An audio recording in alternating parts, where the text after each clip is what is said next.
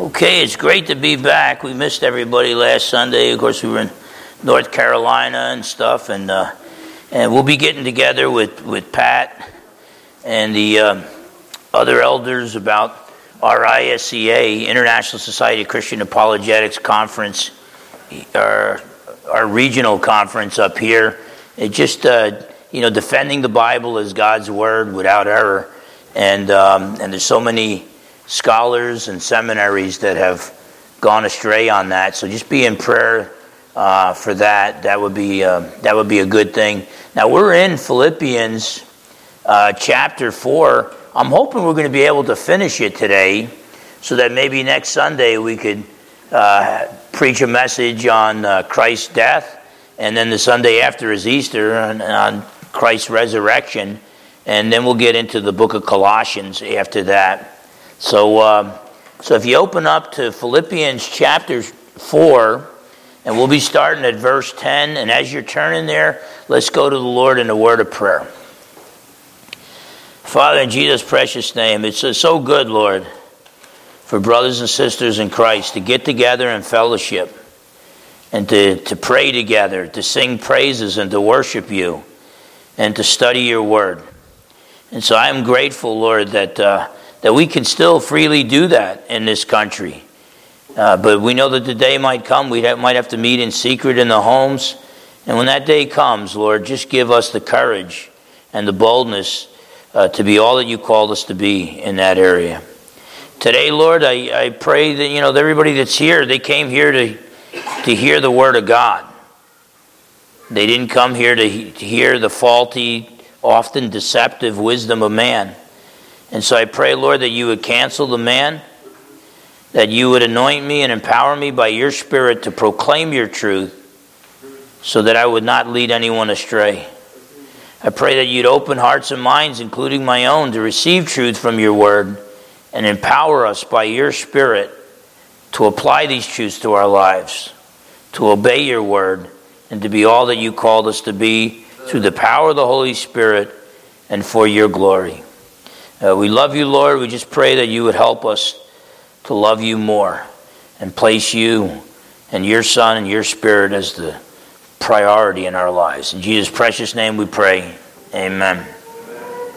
Now I've got the handout notes over there on the table, but I titled today's message, Be Content and Generous. Be content and generous. Paul's been saying throughout the epistle of Philippians that he wants us to rejoice always. Well, if you're not content, you can't rejoice.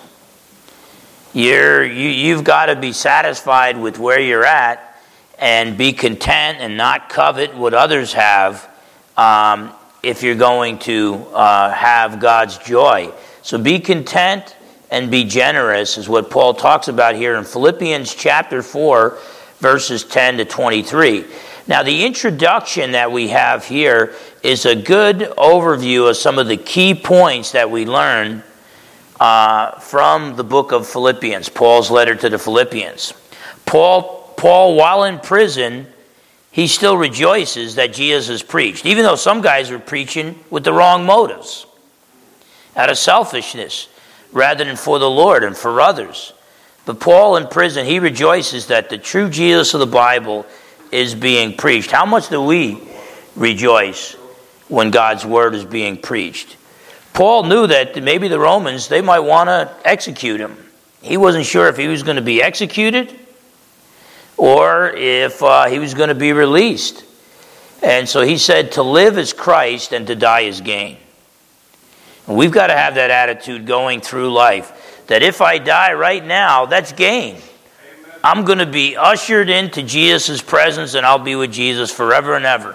Okay? To die is gain. But it's God's call when I die. So if God wants to wait another 30 years before taking me home, then to live is Christ.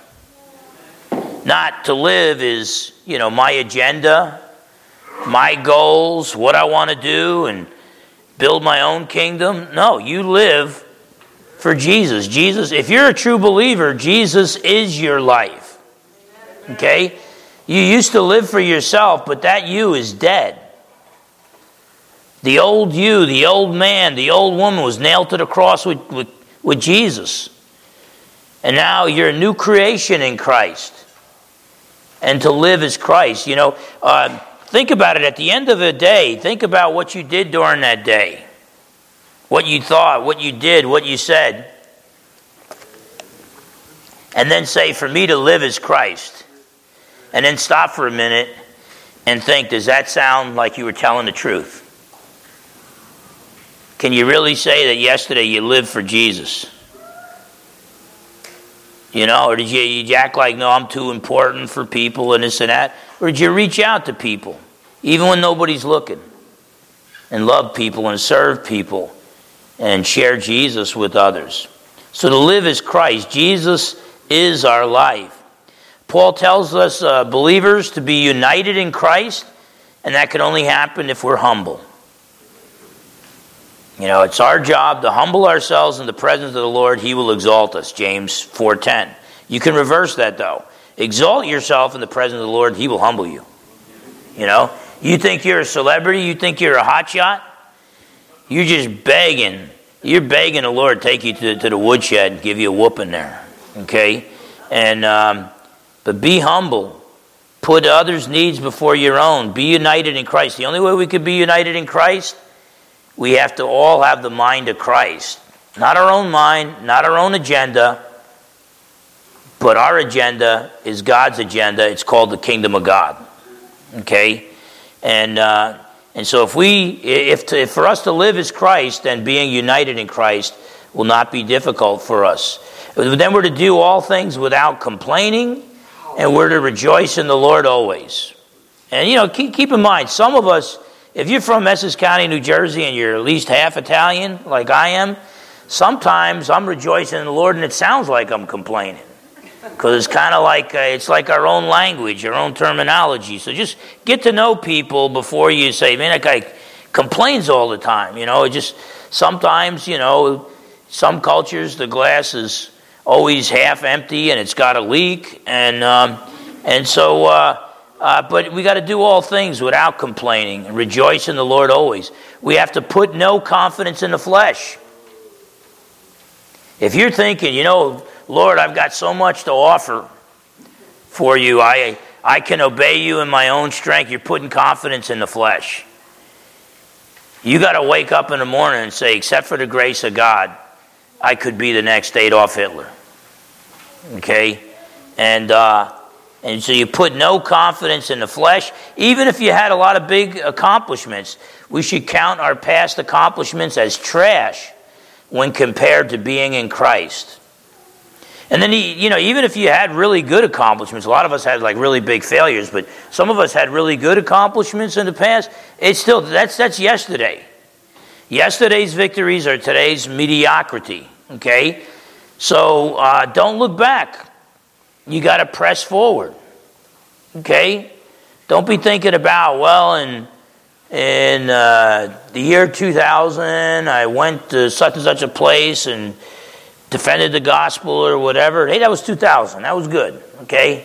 But you got to move on. You got to press on. You don't look back. You press forward, okay? You got to be all that God called you to be. Press on toward the upward call, the prize in Christ Jesus. Be all that God called you to be. We've got to remember that our true citizenship is in heaven. We've got to set our minds on heavenly things. We're going to find our citizenship in this country going down the tubes. I mean, I think just in the last year alone, the dollar lost 14 cents. I don't know about you, but I didn't get a 14% raise this last year. So our money's becoming more and more, you know, it's becoming worth less and less. And so we've got to recognize, you know, you can try to build your own little kingdom here on earth. When that comes down, you got to recognize, wait a minute, my citizenship isn't here. This is temporary. If I got to suffer for 70, 80 years on the planet Earth, that's not the end of the world. Because I serve a different king.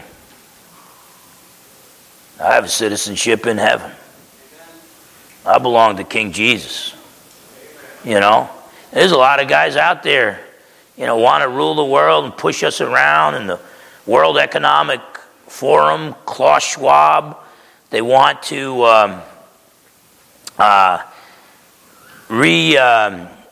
what do they call it? Reset. The Great Reset. Reset the world's economy. What that means is taking from the American middle class and giving it to dictators of other countries, and all the rich, power-hungry individuals go along good. And if you think, well, that's just the World Economic Forum, who cares about that? Yeah, well, if you listen closely to President Biden, his Build Back Better is all part of the Great Reset. Okay? So you could find your citizenship in America not even guaranteeing that your next meal is going to come in. And so you gotta acknowledge, I gotta acknowledge, I'm a citizen of heaven. I serve King Jesus. And Klaus Schwab or Bill Gates or George Soros, whoever, you don't intimidate me. I pity you. Because it's not, you come after Jesus' people, you're coming after Jesus. You know, if there's anything I've learned in life, I've only been on this planet 62 years. I'm still a relatively young guy. But if there's anything I've learned, you mess with King Jesus, you lose. Okay? And Jesus loves us. He's our Savior. But He's still the God of Abraham, Isaac, and Jacob. And our citizenship is in heaven. So we should set our minds on heavenly things. We're going to have a lot of choices to make in the near future, whether we're going to choose Jesus or the ways of the world. And I would encourage you as your pastor, choose Jesus and set your mind on heavenly things. Be gentle to others, loving, forgiving, encouraging. Don't worry or get stressed. Instead, pray to God with thanksgiving. As bad as you think you got it, it could be worse. Okay, you could say, well, Pastor Phil, what if I'm the poorest person on the planet Earth and I'm starving to death and I've got an incurable disease? You know, are you a believer? Yes, well, it could be worse. You could be going to hell, you know. So be thankful. You know, there should be, I'll be honest with you, there should be no such thing as a prayer without thanksgiving. Okay? Prayer without thanksgiving shows that you're taking God for granted, and you're ignoring all the good things that He's done for you, and now you're just acting like you've never done anything for me. Oh, woe is me! Why am I in the mess I'm in, and this and that? And you gotta pray with thanksgiving, and when you do that, God's peace will overwhelm you as you petition God with thanksgiving. Then we're told to meditate on the pure things of God's truth, God's beauty, and God's goodness. And we're to follow godly examples, like follow Paul's example, follow Timothy's example, or Epaphroditus. Paul gives us examples to follow. But now we come to verse 10 of Philippians chapter 4, and Paul now closes this letter. He's going to commend the Philippians for their generous giving to his ministry. Okay? I want to tell you, the giving in this church has been off the charts. It amazes me. And, you know, guys at the Bible study were asking, how come we never take collections? And how come we never tell anybody that the donation box is in the back? And they just, when I first got saved, I was around guys who were self-proclaimed prophets, who were getting money off of people who were pretty poor. And I just didn't want to be like them. And I'm not saying churches that take collections. Paul took collections. I'm not saying that's bad. And pastors that ask for money on a regular basis, maybe they have to. I don't know. But all I know is I just leave that in the Lord's hands. That's between you and the Lord. But the guys I did get kind of convicted. The fact that if I'm going to preach the whole counsel of God, it does have to, part of your walk with the Lord is giving. And so I'll give you a little bit of a scriptural advice on that when we come to the passage. But Paul commends the Philippians for their generous giving to his ministry. They not only supported his ministry when he was with them, they also supported his ministry when he was in another town, and they supported his ministry when he was in prison. And so he commends them for that, but in the process, he also teaches the Philippians about contentment, being content. And we're going to talk about that, because you could get that wrong. You know, and we don't want to get that wrong. So we'll talk a little bit about the biblical teaching of contentment. That if you're in God's will, that's if you're in God's will, you should be content with whatever your social status is, whatever social class you're in, okay? And but that's if you're in God's will. If you're not in God's will, you better get in God's will first, okay? And then Paul's going to send the Philippians greetings and a blessing. So that's what we're going to look at, how Paul closes this letter. So look at verses 10 to 13 of Philippians 4. Paul teaches the Philippians to be content in Christ. And that goes for us too. We need to be content in Christ. Oh, if I just had a bigger house. Oh, if we just had an extra car. Oh, if I just had a better job. Hey, it's okay to try to improve yourself and take care of your family through the power of God, but you got to be content.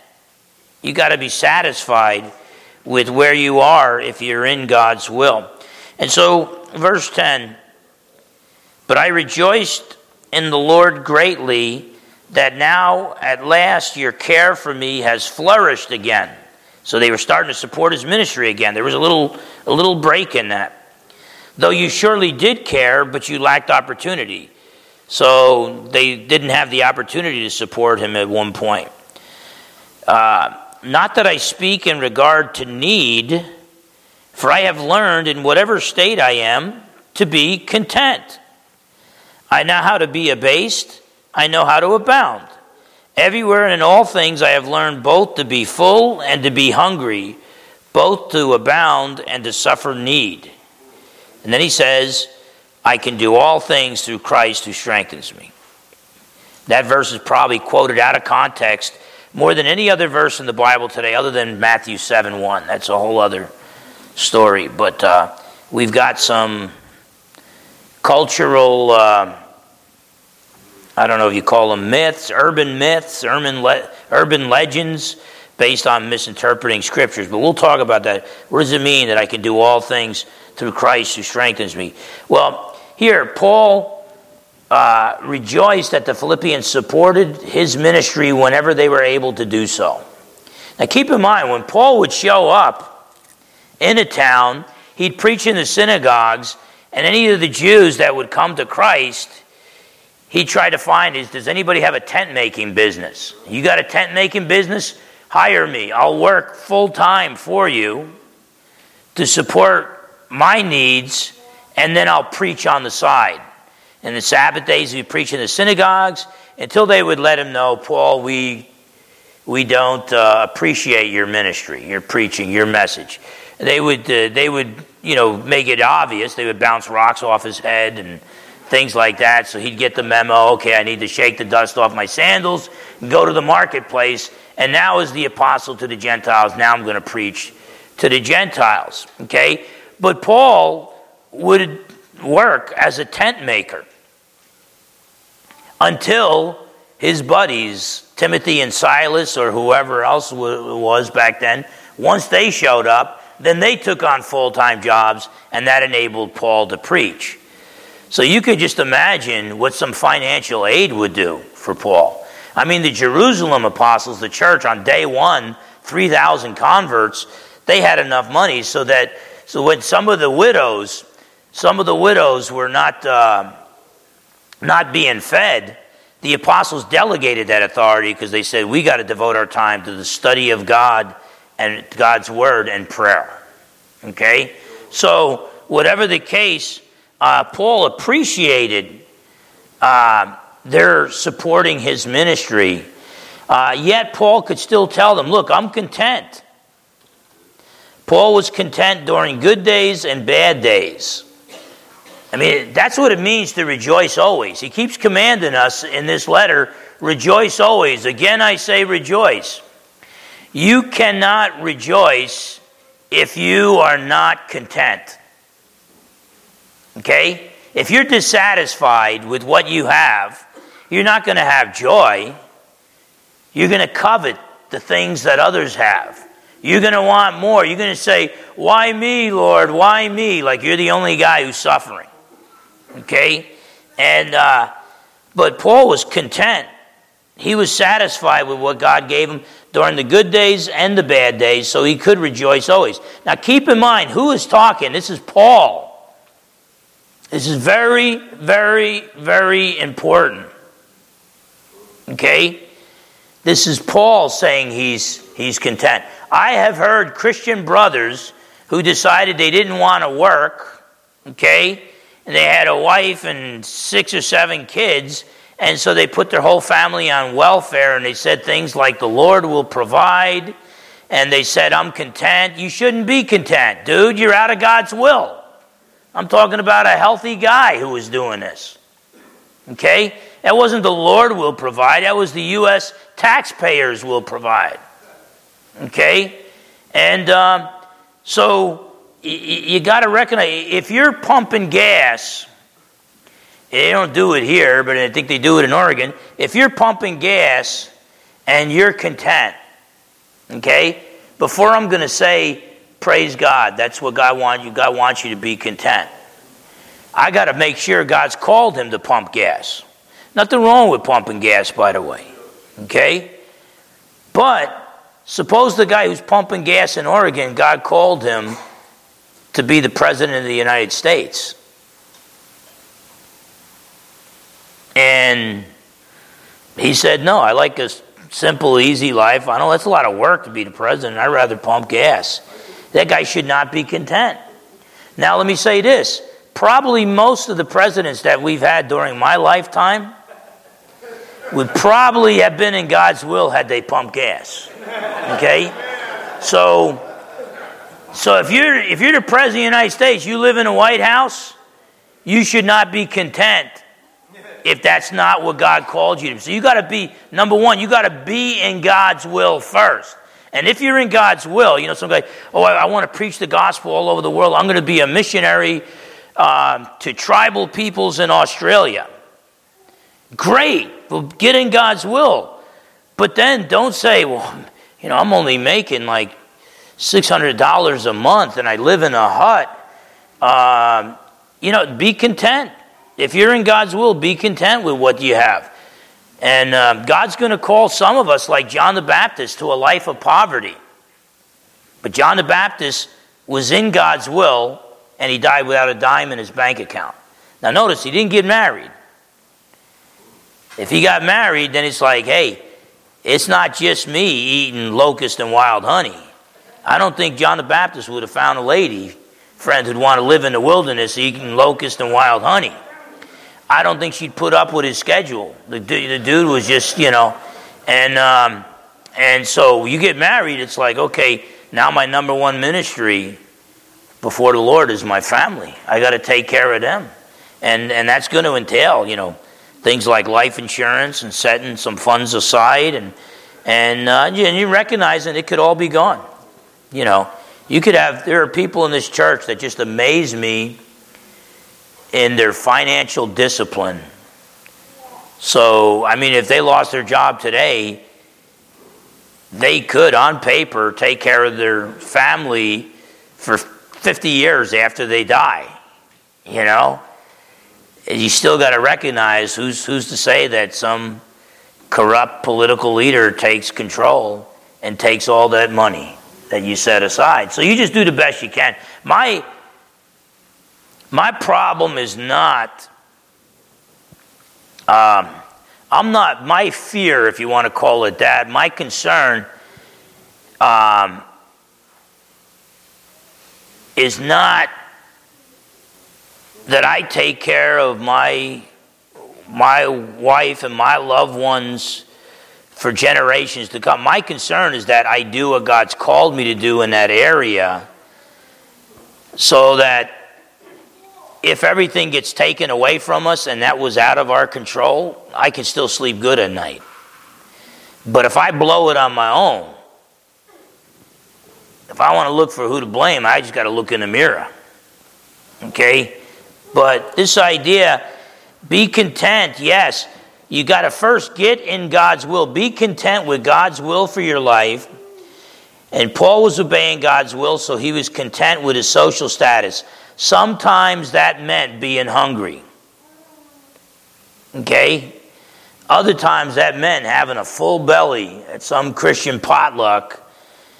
You know, I'm telling you, when we have potlucks, I'm doing pretty good, man. I'm getting the kind of meals Bill Gates gets, but I'm getting it for free, you know. I'm just sitting there and shoveling it in. But, you know, if I were serving the Lord on the foreign mission field, there might be some days without food. We're going to have days without food here in America soon. Okay? And that's all right. Our citizenship is not on earth. But Paul obeyed God's will, and he was content with the social status. So never be content with mediocrity. Okay? Never be content with mediocrity.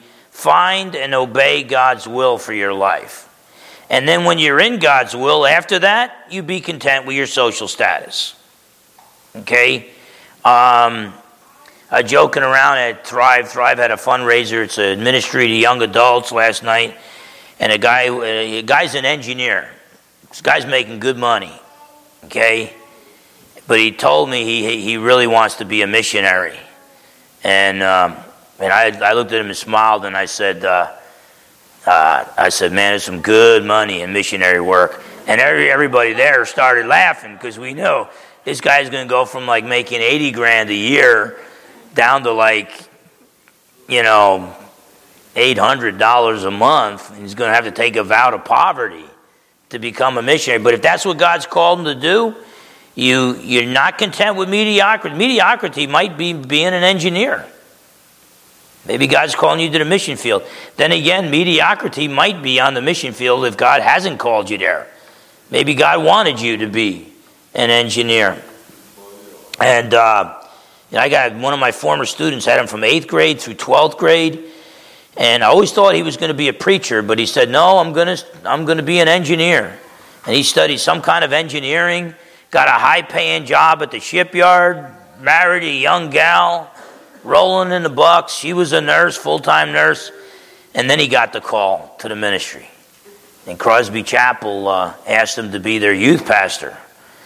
Doesn't sound like a lot of money, but they did the math and figured out on the wife's salary, he could afford to be a youth pastor.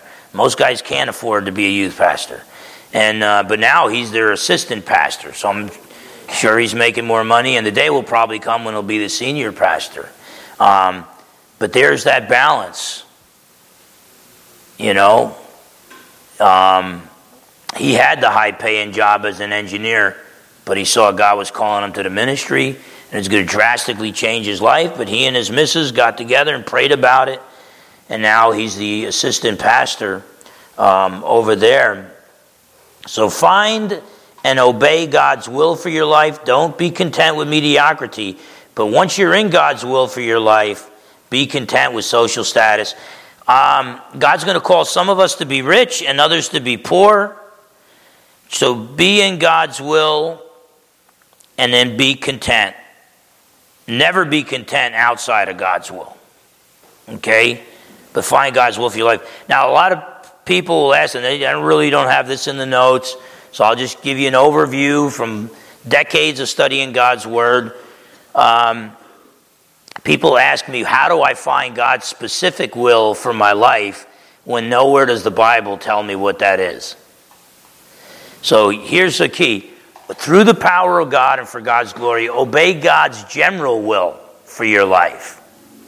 When you obey God's general will, His will for all believers, eventually, God's going to be changing your desires, and you're going to begin to desire what He desires for you, and you're going to start finding God's specific will for your life. This is spelled out in many different passages in the Scriptures, like Psalm 37, verse 4. Delight yourself in the Lord, and He'll give you the desires of your heart. So if you make the Lord your greatest joy, God will begin to change your desires so that you will begin to desire for yourself what God desires for you. Okay? And delight yourself in the Lord. He'll give you the desires of your heart. Doesn't mean you can claim a Corvette in Jesus' name. No. It means you make the Lord your greatest joy, your outlook on life changes drastically. You take on the mind of Christ, and you begin to desire for yourself what he desires for you. But, you know, two guys come to me for counseling. One guy, he's not obeying God's general will. The other guy, he is obeying God's general will for his life. The guy who's obeying God's general will, he says, you know, I don't know what God's specific will for my life is. I said, well, what do you desire? I'm going to ask him, what do you desire? And the guy might say, well, I kind of feel led to be a preacher someday. I was like, hey, let's see if we can help you get the training for that or whatever it may be. But you're obeying God's general will and you're looking for God's specific will. I'm going to ask you what you desire. Another guy walks in my office. I don't even have an office. I don't know why I'm here. But another guy comes to me for counsel, and he's not obeying God's general will. The guy's a moral mess, a spiritual mess, a moral mess. And he says, I want to find God's specific will for my life. The last thing on earth I'm going to ask that guy is, what do you desire? Because I don't even want to talk about the garbage stuff that's going to come out of his mouth. Okay? My thing is going to be, hey, don't be thinking about being the next Billy Graham and filling up football stadiums to preach the gospel if you can't even love your wife, if you can't even treat people like Jesus would treat them and see people through Jesus' eye. You got to obey God's general will, make the Lord your greatest desire, and you obey God's general will through the power of the Holy Spirit and for God's glory. And that's going to change the way you think. It's going to change what you desire. And then you get yourself through the power of the Holy Spirit in God's will. And once you're in God's will, by the way, that's the only place that you can rejoice. The only joy there is in God's will. I used to get a lot of that for counseling.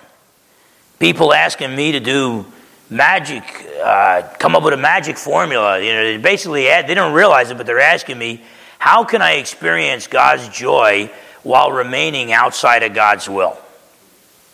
And I've actually told guys, dude, I don't do magic. Okay? There is no joy outside of God's will. You can have some kind of pseudo happiness, but there is no joy outside of God's will. And so God's going to call some of us to be rich and others to be poor. He's going to be, the more we have, the more responsible we're going to be with what we do with that. But be in God's will and then be content. Never be content out, whether rich or poor, never be content out to be outside of God's will. There's no satisfaction outside of God's will. Get in God's will through the power of the Holy Spirit and then be content with where God has you. It's got to be to the point where, you know, I'm a pastor, and some local pastors will be getting praised for doing great work for the Lord. Well, then I got a choice to make. Can I say, why him and not me? What did that guy do? You know, he doesn't work as hard as me and this and that and blah, blah, blah. Why does he get this and why does he get that? Or I can respond, praise God. The guy's preaching the word. Not perfect. I'm not perfect. None of us are perfect. Only Jesus is perfect. He's serving God. Praise God. I rejoice with those who rejoice, and I weep with those who weep. And I got to be content. You know,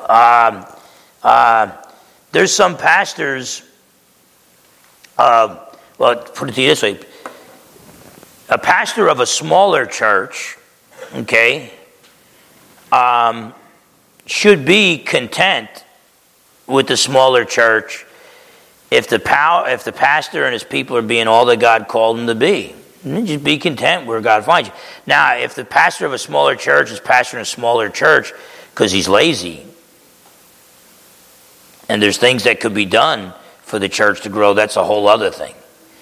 But you're going to find, I'm telling you, you're going to find wealthy people, celebrities.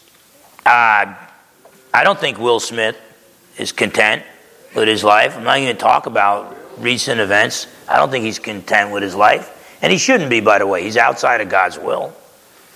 And Mike Tyson won the heavyweight championship. He wasn't content with his life, and he went down the tubes. But if you're saved and you're in God's will, then be content wherever you have. And that's where Paul says, "I can do all things through Christ, who strengthens me." Okay. He's not saying, look, I can claim a Corvette in Jesus' name and get it. It's not name it and claim it, okay? Paul is saying, look, I can survive and thrive in all circumstances. Why? Because Jesus is my strength. Amen. So this verse is often taken out of context. It doesn't mean name it and claim it. That's a heresy. Jesus didn't die on the cross to make you healthy, wealthy, and prosperous in this life, okay? But it's, instead of name it and claim it, it's Lord, your will be done, not my will be done. That's what this passage is talking about. Paul can dispassionately accept whatever circumstances he was in through Christ's power. Paul could be at a Christian potluck, preaching the gospel far away from home, and have a full belly and say, praise God. But he could also be in some city preaching the gospel and they're bouncing rocks off his head. And he could say, praise God. Paul and Silas could sing praise songs to God at midnight in a Philippian jail. That's contentment. That's contentment. Okay? And, you have a loved one who dies and you weep. And there's a certain amount of grieving. We don't grieve like the world grieves. We still grieve. I mean, Jesus wept at Lazarus' funeral, even though in a few minutes I'm going to raise him from the dead. But I'm just looking around what death has done to mankind. I'm looking around at how many people are hurt and all the weeping that's going on. And then Jesus wept. The word there is like he snorted like a horse. Uncontrollable weeping. So we do grieve. But we still, through our tears, we got to look at our neighbor and say, you know what? I'm content. God is good. And I'm going to miss my loved one. But God's going to work all things for good. We don't always have to understand God. He's infinite in wisdom. We're finite. But even in the difficult times, didn't matter whether the circumstances were good or bad, Paul could accept it and be satisfied and be content through Christ's power. And that's what it means. I can do all things through Christ who strengthens me. That's a pretty literal translation. I can do all things through Christ who strengthens me. If you want to capture the meaning of that in English, it would be like, I can survive and thrive in all situations through Christ who strengthens me. Okay, so then in verses 14 to 20, Paul tells us to be generous in Christ by talking about the generosity of the Philippians. Starting at verse 14, nevertheless, you have done well that you shared in my distress. So they were sharing in Paul's ministry, not just when he was freely preaching, but even when the dude was locked up. Now you Philippians know also that in the beginning of the gospel, in the beginning when he first preached the gospel in that region, when I departed from Macedonia, region to the north of Greece and all, when I departed from Macedonia, no church shared with me concerning giving and receiving, but you only. So there was a time when the Philippians were only, it'd be like, gee, let's look at our supporters here. And it was just like, just the Philippians, nobody else. We helped support a village missions pastor and his wife, Sam and Rachel Whitaker, but I sure hope they have more supporters than just us. You can't live on what we give. We give a decent amount to them. I even think they said we're one of their biggest supporters. But when you only got one supporter, that's pretty tough. But that's the way it was with the Philippians. At one time, they were the only ones supporting him. So when I departed from Macedonia, no church shared with me concerning giving and receiving, but you only. For even in Thessalonica, you sent aid once and again for my necessities. So even when Paul's preached, these people did not say, well, we'll support his ministry, but what's in it for us? Okay? They're like saying, look, he's preaching the gospel. We're living for Christ. We're building God's kingdom, not our own. So if he's preaching the gospel somewhere else, we're going to support him. Okay? They're not looking at what's in it for me. This was to benefit the Thessalonians.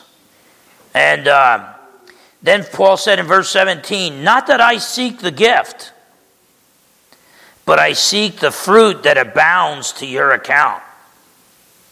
This was very convicting for me when I was with my guys at our Bible study, and they're asking, how come I don't preach on giving too much? I said, well, when the Bible talks about it, I talk about it. And then it dawned on me, so wait a minute, I got to preach on this Sunday. And this is where a pastor like me has to be careful. There's two temptations when you're a pastor or some type of Christian leader. One would be to seek the gift. One would be get up here and say, my method of preaching, I introduce my subject for 5 minutes, I cry for 30 minutes, and then I beg for money in the last 5. I mean, that's horrible. We laugh, but turn on Christian television. I just described 80% of the preachers on television. Christian radio, we got some good preachers, and there's a few good preachers on television, but they're in the minority. Okay? So one problem would be seeking the gift. The other problem would be not seeking what abounds, the fruit that abounds to the account of those who give. In other words, if I'm your pastor and I'm trying to help you be all that God called you to be, giving to God's work is part of your duty as Christians. Okay? And so it's one of those deals where it's just like, look, we're not going to take collections. I don't even look at who donates to what. If two guys get in an argument in church and one guy's a real big giver and the other guy's doesn't give at all, I don't know. I have no knowledge of that. We've got Cease and we got Olga to handle the books. That's between you and the Lord. But Paul here is saying, look, I don't seek the gift, but I do seek the fruit, the rewards that abounds to your account. The work that is done in God's kingdom through Paul with the finances of the Philippians, they will be rewarded for that, eternal rewards. If you're saved, you're going to heaven. But there's going to be a different degree of rewards for believers, just as there'll be a different degree of punishments in hell. Verse 18, Indeed I have all and abound. I am full, having received from Epaphroditus the things sent from you, a sweet-smelling aroma, an acceptable sacrifice, well-pleasing to God. So Epaphroditus brought their donation to him, and God accepted it. And then he says in verse 19, And my God shall supply all your need according to his riches and glory by Christ Jesus. That's another verse that's taken out of context. People think, wow, God's going to take care of all my needs just because I'm a Christian. No, Paul's making this promise to Christians who support to godly Christians who support godly ministries. Okay? We'll talk about that. And then he says in verse 20, Now to our God and Father be glory forever and ever. Amen. And so, Paul said, look, when I left Macedonia, only the Philippians donated to my ministry. Even when I was in Thessalonica, Paul says, you Philippians sent a gift to me.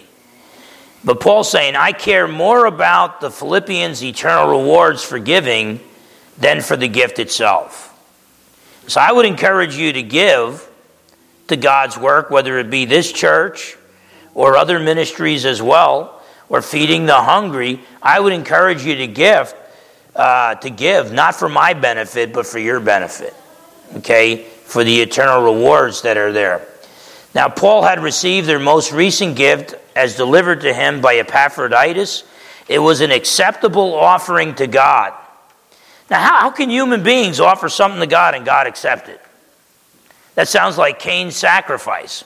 No, the difference here, the Philippians were believers. You know what God accepts? What offerings God will accept from our hands? Whatever is initiated and led by the Holy Spirit and empowered by the Holy Spirit and for God's glory. Okay? The only people who are capable of doing that are born-again believers who are indwelt by the Holy Spirit. Okay? But any good work, any work that is acceptable to God, it must be initiated, led, and empowered by the Holy Spirit and for God's glory. And because their offering was acceptable to God, God would meet all the needs of the Philippians. Okay? And so God promises to meet the needs of all who put his kingdom first. In Luke 6:38, we don't have time to turn there, but in Luke 6:38, Jesus says, "Give and it will be given unto you." Okay? By the standard you give, that's the way it will be given to you. And these are very general promises, okay? But generally speaking, if you're not giving to others, why should you expect others to give to you? Okay? If you're not a person who's willing to give, you know, you got brothers and sisters who are hurting, and you don't help take care of them, why should you expect others to help take care of you when you go through difficult times? Matthew 6:33, look at that passage there. Matthew chapter 6, verse 33. And Jesus says this in the Sermon on the Mount, "But seek first the kingdom of God and his righteousness, and all these things shall be added to you." Now, he just mentioned in the verse before that the Heavenly Father knows what we need. The food, the air, whatever it may be.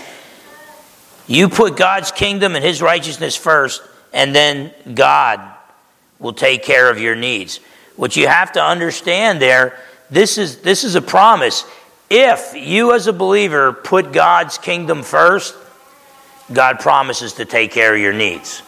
There are an awful lot of professing believers, whether they're true believers or not, I'll leave that for God to decide. And they don't put God first. They don't put his kingdom first.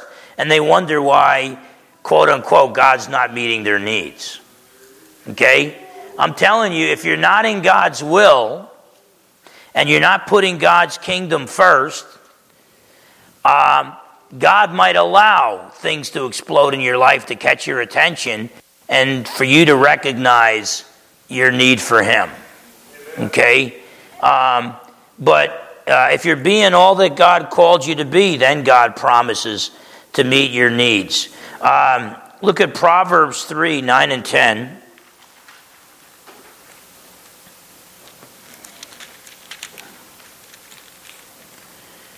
Proverbs 3, 9 and 10. We all know about 5 and 6. Trust in the Lord with all your heart.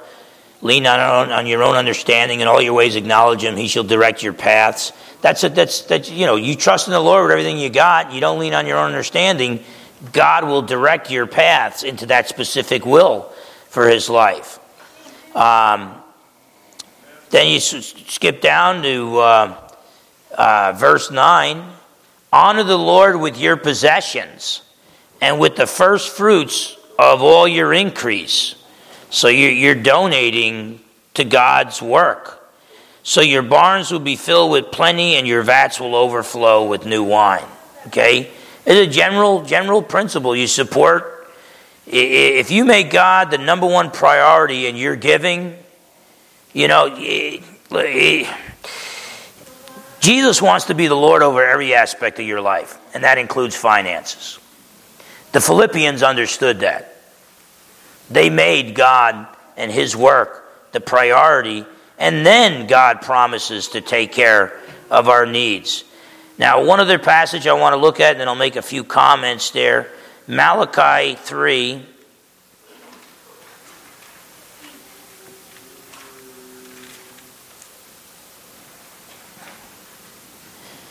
Malachi 3, verses 8 to 10. Will a man rob God? Yet you have robbed me. But you say, in what way have we robbed you? In tithes, that's 10% of their income, and offerings, that goes beyond the tithes. You are cursed with a curse, for you have robbed me, even this whole nation. Bring all the tithes into the storehouse, that there may be food in my house, and try me now in this, says the Lord of hosts, if I will not open for you the windows of heaven and pour out for you such blessing that there will not be room enough to receive it. He's talking in general to the nation of Israel that if they give to God's work, make God the priority in all that they do, including their finances, God will prosper their nation. So it's kind of a general command. Now, it's also under the Old Testament law. So that's a question I get a lot from people. Is tithing, giving 10% of what you make, is that a New Testament command? Well, it's actually under the law. Now, having said that, both Abraham and Jacob, before the law, hundreds of years before the law, they gave 10% to God. So they kind of set a good example for us. But the Bible teaches if you're saved, you're no longer under law, but under grace. And before you say amen, because the law demands, grace provides. Before you say amen, realize how Jesus interprets us being under grace and no longer under the law. Under the law, it's thou shalt not kill, thou shalt not murder. Under grace, don't even harbor evil thoughts against your brother. Under the law, it's thou shalt not commit adultery. Under grace, it's don't even lust in your mind for ladies, okay? So being under grace, it seems to me that when you're under the law and you're doing things because you have to, because you're required to, because of legalism and all, when you're under grace, it sets you free from that. But then voluntarily, because you love the Lord and you love other people and you're indwelt by the Holy Spirit, it makes you capable of going even beyond that. Now, the way, so basically what I'm saying is how you give, what you give to God's service, it ought to be the number one thing on your mind when you get paid. But that's between you and the Lord. We're people of grace, not of law. The way I do it is I try to give 10% towards the work of the church family in which I find myself. And then I try to give, that's my tithes, then my offerings, I go beyond that and try to help other people. Now, I've known others that, we used to have a guy in the church that made a lot of money, but he would never donate to the church. He'd always donate to foreign missions in India because he was from there. And, one pastor wanted to build an orphanage. He was on a trip out there, wrote a check for $35,000, handed it to him. Now, I could have been like, oh, you don't give to our church or this. And it was like, look, taking care of orphans and widows in India, but you go before the Lord and let God lead you, and we're not going to stick a collection plate in your face. Nothing wrong with doing that. We got a box back there, but as your pastor, it's not about what I get. It's not about what the church gets. It's all about you serving the Lord, being obedient, and the Lord being the Lord of your finances, and then God will take care of the eternal rewards there, okay? And so with the Philippians, they were getting this right. And so just keep in mind, and some of us, are having a hard time in one area in our walks and doing well in other areas. Just put God first in all that you do. But God tells us to be generous, support the Lord's work, and if you do, God promises to meet the needs of all who put God's kingdom first. Now, when we give, look there at verse 20. Now to our God and Father be glory forever and ever. Amen. He's talking about the Philippians giving, and then God gets all the glory. So when we give, God gets the glory. This is like Matthew 5:16, also from the Sermon on the Mount. Matthew chapter 5 and verse 16. Let your light so shine before men that they may see your good works and glorify your Father in heaven.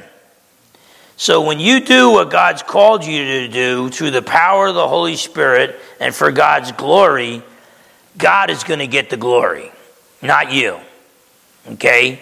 If you're getting the glory, if you're doing the right thing to win the applause of men, you're still outside of God's will. Okay? And so when we give, God gets the glory. Now let me say this about God meeting our needs. If you put God's first, God is going to meet your needs. And normally that means somehow, some way, you're going to have enough food to keep you alive till tomorrow. And enough air to breathe and enough water to drink. Okay? That's kind of in normal times. But in extreme times, if you're having like a Corrie Ten Boom moment where you're in a prison camp for rescuing innocent Jews and the Nazis have you in a camp, sometimes God meeting our needs. We got to understand that in the end, what's the only thing that we really need? Jesus. What's the only thing that cannot be taken away from us? Jesus. You know? And this is say, God can take your money, all the money that you worked so hard for, your house, your car. Everything can be taken from you. Okay? Your loved ones can be taken from you. But the one thing that even the most powerful people on the planet Earth cannot take from us is the Lord Jesus. Everything, and I'm going to just close with this. We'll have to finish this next week, but everything that can be shaken will be shaken. But the only thing that cannot be shaken is the unshakable kingdom of God. So no matter how bad things get, you be giving. If we're starving and eating out of dumpsters and you find a little piece of yucky bread, you share that bread with whoever's next to you. You always be giving and always be content and always rejoice in the Lord no matter how bad things get from a human perspective. Okay? You just choose to rejoice always. You choose to be content. Why? Because our citizenship is in heaven. Don't get too attached to this world and the things in this world. Because if you love King Jesus and you're trusting in him for salvation, you're just passing through. Your citizenship is in heaven. Let's close with a word of prayer.